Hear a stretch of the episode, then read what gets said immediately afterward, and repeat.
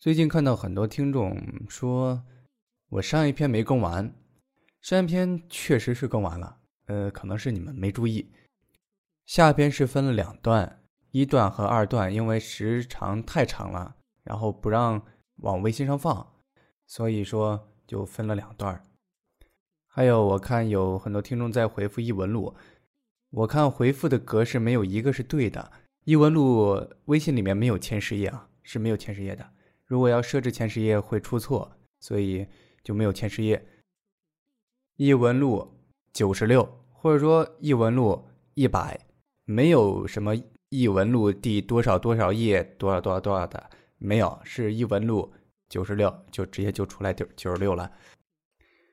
嗯，应该是没有没有什么东西要说了。还有就是取关的朋友是什么鬼啊？每天都有十几个人取关。心疼、伤心、难过。关注多了就是我的动力，知道吗？就千万不要取关。我动力大了就天天更，你知道吗？欢迎收听《鬼话连篇》，作者：青秋，播讲：迷之音。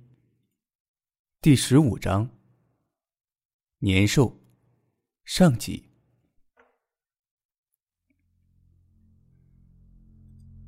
炮竹声中一岁除，过年其实就是躲避一种叫西的怪兽。这个大家都明白，年兽嘛，怕光、怕红、怕响。按照这个说法，它也没什么可以嚣张的，一串八百响的小炮竹就可以搞定它。我反正对这东西毫无概念。过年只不过是从一年转向另一年，以前还有红包拿，现在除了徒增岁数之外啊。其他也没什么事情是增长的。我娘知道我不回去过年的消息后，没少埋怨我，但是依然给我捎来了家里腌制的年货和新衣服。白毅也收到家里捎来的年货，我们两个也就忙着把那些腌制好的东西穿好了挂窗口。南方人过年喜欢吃腌制的鸭子和腊肉，所以我对腌制的东西很喜欢。过年的年夜饭里。一定要有腊肠和咸水鸭子。白毅虽然也是南方人，但是明显他们家属于口味清淡的，只是弄了一些海产品过来。我娘还给我带了贴门上的红符，说是让我除夕时候贴，但是我嫌麻烦，想现在贴不也一样吗？于是我就麻烦白毅啊，去把这福字贴在大门上去。他比我稍微高了半个脑袋，平时的时候觉得心里不舒服。现在正好借机使唤他。我一边剥花生壳，一边看着门贴的位置有没有偏。虽然说我样样不济，但是好歹是学美术的，对摆放的位置特别的敏感。过了好一会儿，白毅举着符贴的手开始有些抖了，回头对着我说：“好了没？再去下去，我就变长臂猿了。”我理都不理他。咬着花生仁，拿手比对位置，等我看着妥当了，才点了点头，对白玉说道：“就那儿，贴上去吧。”白玉贴完后，甩了甩手臂，瞥了我一眼，对我说道：“这东西需要贴那么仔细吗？”我嚼着花生，认真的点了点头，说道：“当然了，福道。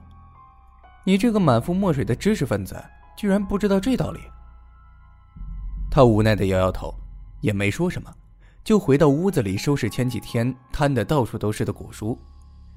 在那件双膝鬼煞之后，赵云云来过我们这里几次，每次带了东西，托他的福。我手上的花生啊，就是他给送来的。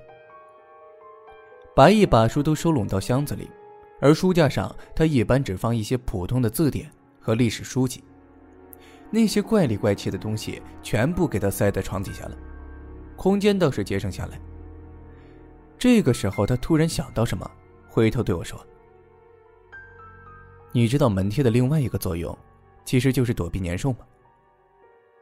我点了点头，说道：“知道啊，就是吸嘛，所以大年三十也叫除夕，意思就是干掉吸这怪兽嘛。”他不悦的皱了皱眉头，然后摇了摇头，说道：“年兽并非是你们想的那么凶残。”它的存在很重要。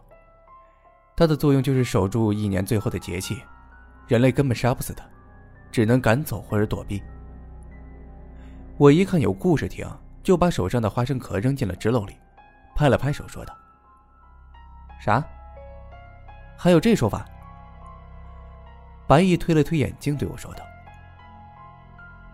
吸气是源于深海龙宫，只有每年最后一天来人间，其实属于龙的一种。”也可以说是蛟龙的同宗。我听着奇怪，于是就问道：“那么说，其实这玩意儿是条龙？”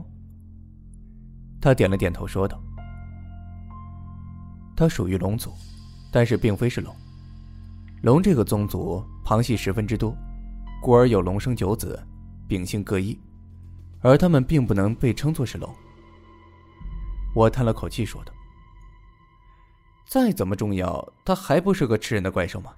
就算身份再尊贵，大家也都避着他。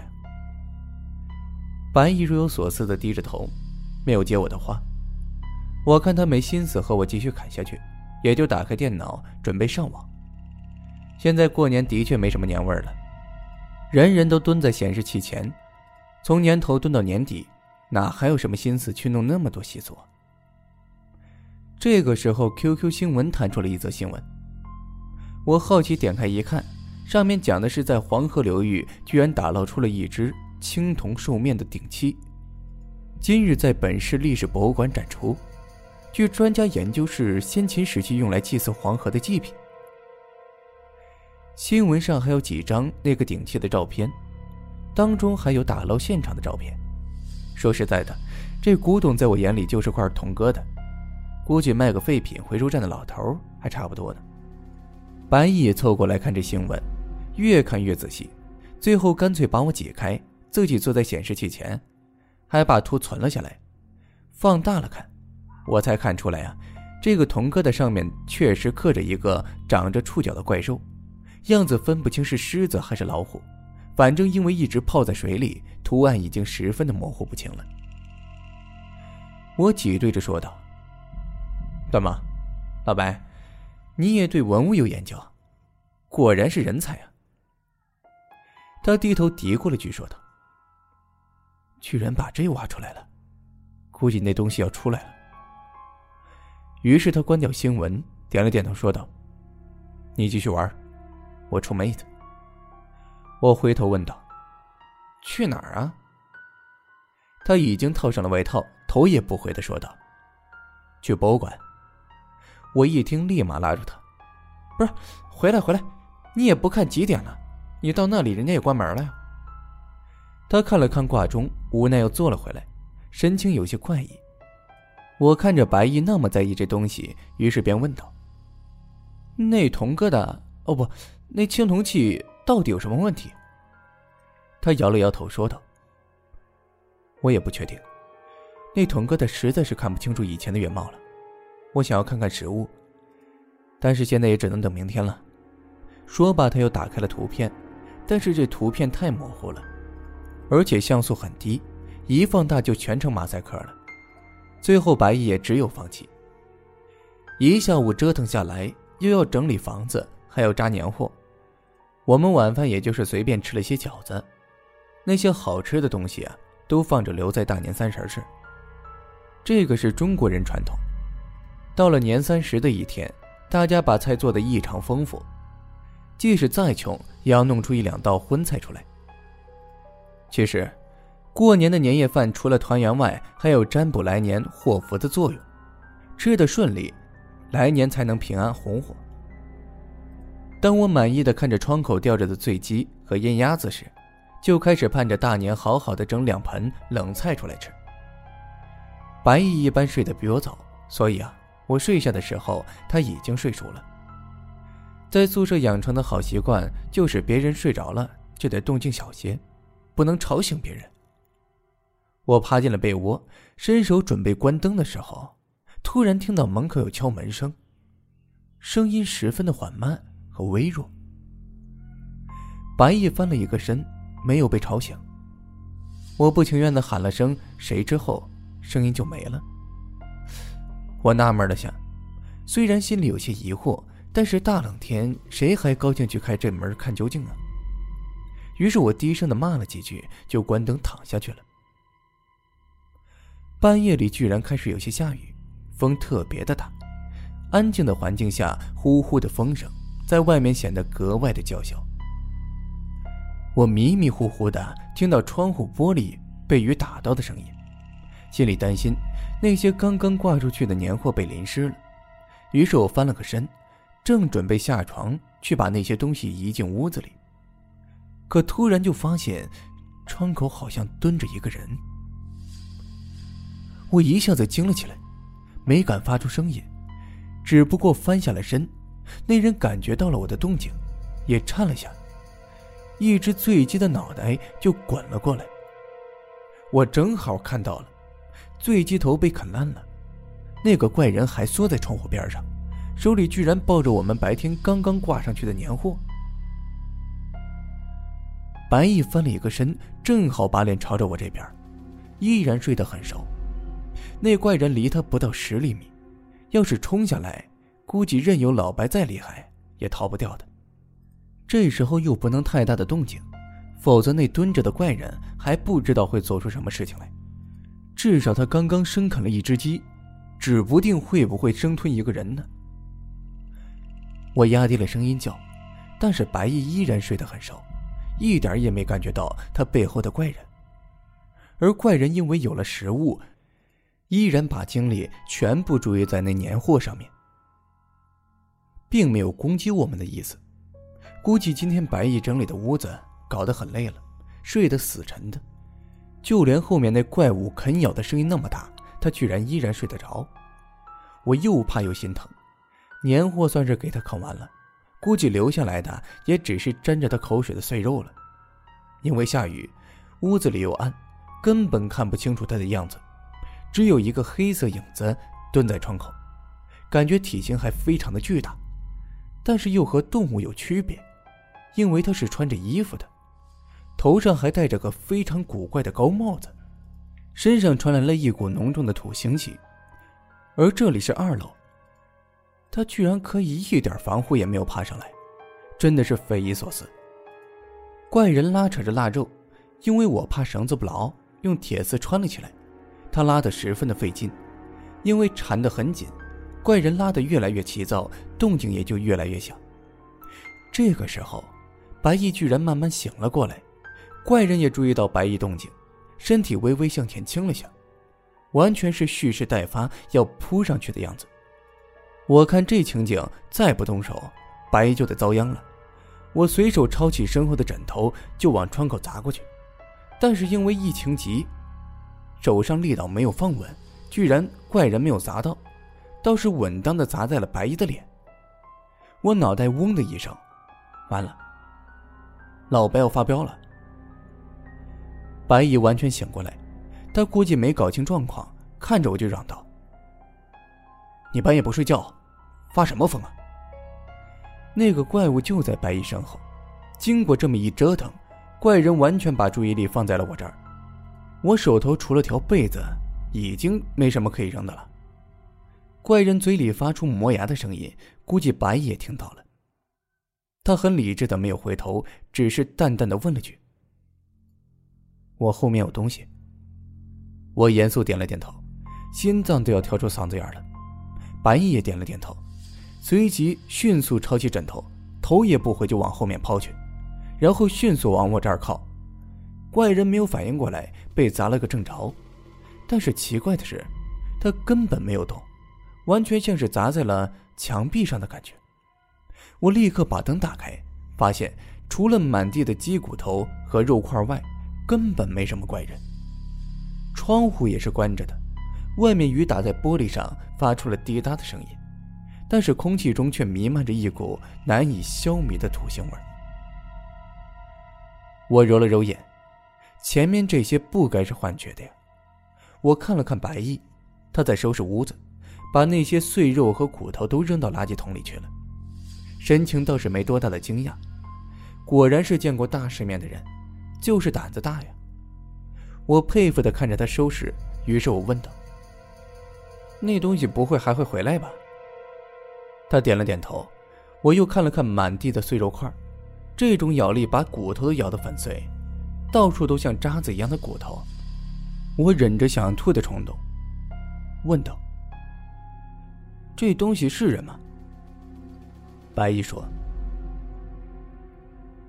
估计是吧，反正我没看到。但是看这情况，这东西还会再来。”我看着空荡荡的窗户说道：“再来，再来拿什么喂它呀？”白衣笑了笑说道：“不是还有我们两个大活人吗？”第二天，估计没人像我们这样一大早就在博物馆门口的。昨晚那怪人来之后，我们压根就没敢再睡下去，灯开的亮亮的，一直守到天亮。一早，白毅就奔博物馆了。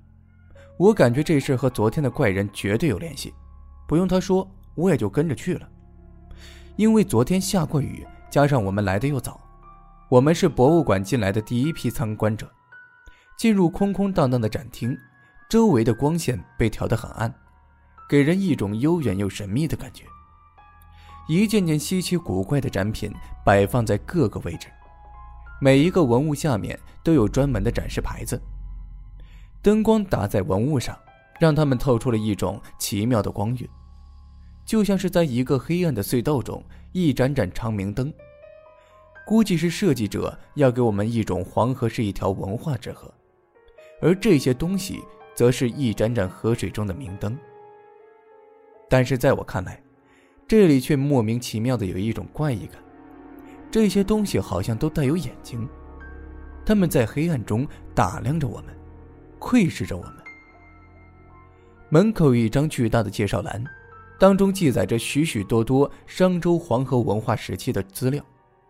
难得买了票进来，我也就看得仔细些，好歹也长长见识。倒是白毅却只顾着那奇怪的青铜器，别的根本看都不看。亏他还是个历史老师，我还没来得及瞅上几眼，就被他拖着走了。那古怪的铜器算是这次展出的一个亮点，所以它被摆放在一个很特别的位置，周围几乎没其他的展品，整个昏暗的空间里只有一个巨大的铜疙瘩。当初在看照片的时候，并没发觉它有什么特别的，但是近看的确是一件十分古怪，但是震撼力很强的铜器。它的表面十分粗糙，体积巨大。感觉虽然说是一个鼎，但是造型很奇怪，完全像是一个张大嘴巴的怪兽。为了配合这展品，周围放着一种声音十分浑厚的编钟音乐，节奏缓慢。白毅看着这铜器，脸色微微的变化起来，他习惯性的摸了摸下巴，低着头，又不知道在思考什么。我想看得更加仔细，便绕着他走了一圈。突然，在后侧的玻璃罩上发现了一个油腻的手印子。我对白毅招了招手，然后指着手印子说道：“老白，你看这东西可不可能活过来了？”白毅看着我说：“你认为一块铜疙瘩能活过来？小安，你那么多年的书白念了。”我没理会他的讽刺，皱着眉头，然后对他说道：“那么你认为这东西是怎么回事？”我先告诉你，自从遇上你，我对这世界的物质结构认知已经产生很大变化了。你现在指着一块石头说他是个孩子，我都会点头说可能。他笑了笑说道：“你也别那么夸张，这玩意儿绝对不会变成人，人也变不成铜块。但是估计这件事情，的确和这玩意儿有关系。我最讨厌这种吊胃口、故作神秘的口气。”别把别人当二傻子忽悠，我有些不耐烦的说道。你知道什么就说什么，别老是话说一半。我不是在看发现频道节目啊，大哥。他叹了一口气说道：“我忽悠你干嘛？这东西估计是一个封妖鼎，那里面封着的东西才是麻烦的家伙。那东西你我都知道，就是年兽席。跟到我们家来的那个，只不过是他的灵犀罢了。”我傻笑着摇摇头说道：“那东西不是一年之中只有除夕才会出来的吗？怎么就赶早了呢？而且好走不走来咱这儿干嘛呀？这，这什么事儿啊？这。他点点头说道：“因为有这个东西在，他完全可以晚上出来。当初没有挖出来的时候，也就只有除夕那天可以出现。但现在只要这顶还在，那么他就可以在顶的所在地走动。当然，就没有了所谓的时间限制了。”我听到了我最不想听的结果。来的时候就琢磨这次是什么主，不要每次碰上的都是这么凶猛的怪兽啊！我只是一个普通人，一个平凡的中学实习美术教师。就在我无比沮丧的时候，眼角突然闪过了一个黑影子，高高的帽子，一身黑色。我咽了一下口水，拉着白衣说道：“我，我好像看到那玩意儿了。”他点了点头，说道：“嗯。”这东西一直都在，看来他觉得你年货不错，估计还会再来蹭你顿饭呢。我这个时候根本没心思开玩笑，如果真有这种东西在，我宁可现在就回家过年去，别说买不到火车票，就算用走的也要走回去，总比在这里等着那东西上门来的好。我拉住白衣的领子，一脸威胁说道：“你那么行，想办法呀！”把那东西给我轰走！他甩开我手，看着那铜器说道：“人类自己没有本事，永远都只知道依赖别人。当初如果不挖出来，他将永远的尘封在河底，一年也就出来那么一次而已。”我瞪了他一眼，这小子怎么尽不说人话呢？我嚷嚷道：“你别把人都看死了，别忘记了，你也只是一个人。”他没说话，我们两个就互相瞪着。站在远处的保安从刚开始就觉得我们两个人古怪，现在看着我们似乎有动手的架势，立马就跑过来。两位，你们这是怎么了？这里是公共场所，请注意一下，别太大声音，影响到其他的游客。白毅先叹了一口气，说道：“现在看也看完了，有什么问题回家再说。”我没说话，但是光站在这儿，这怪东西的旁边就感觉浑身的不自在。更何况知道这是一个封妖鼎之后，就更加觉得这里面透着阴气，一刻也不想待在这儿。白毅打了声招呼，也跟着我走出去，但是我还是忍不住回头看了一眼，隐约中在那个保安身后，冷冷的站着一个戴着高帽子的黑色人影。我马上转过头来。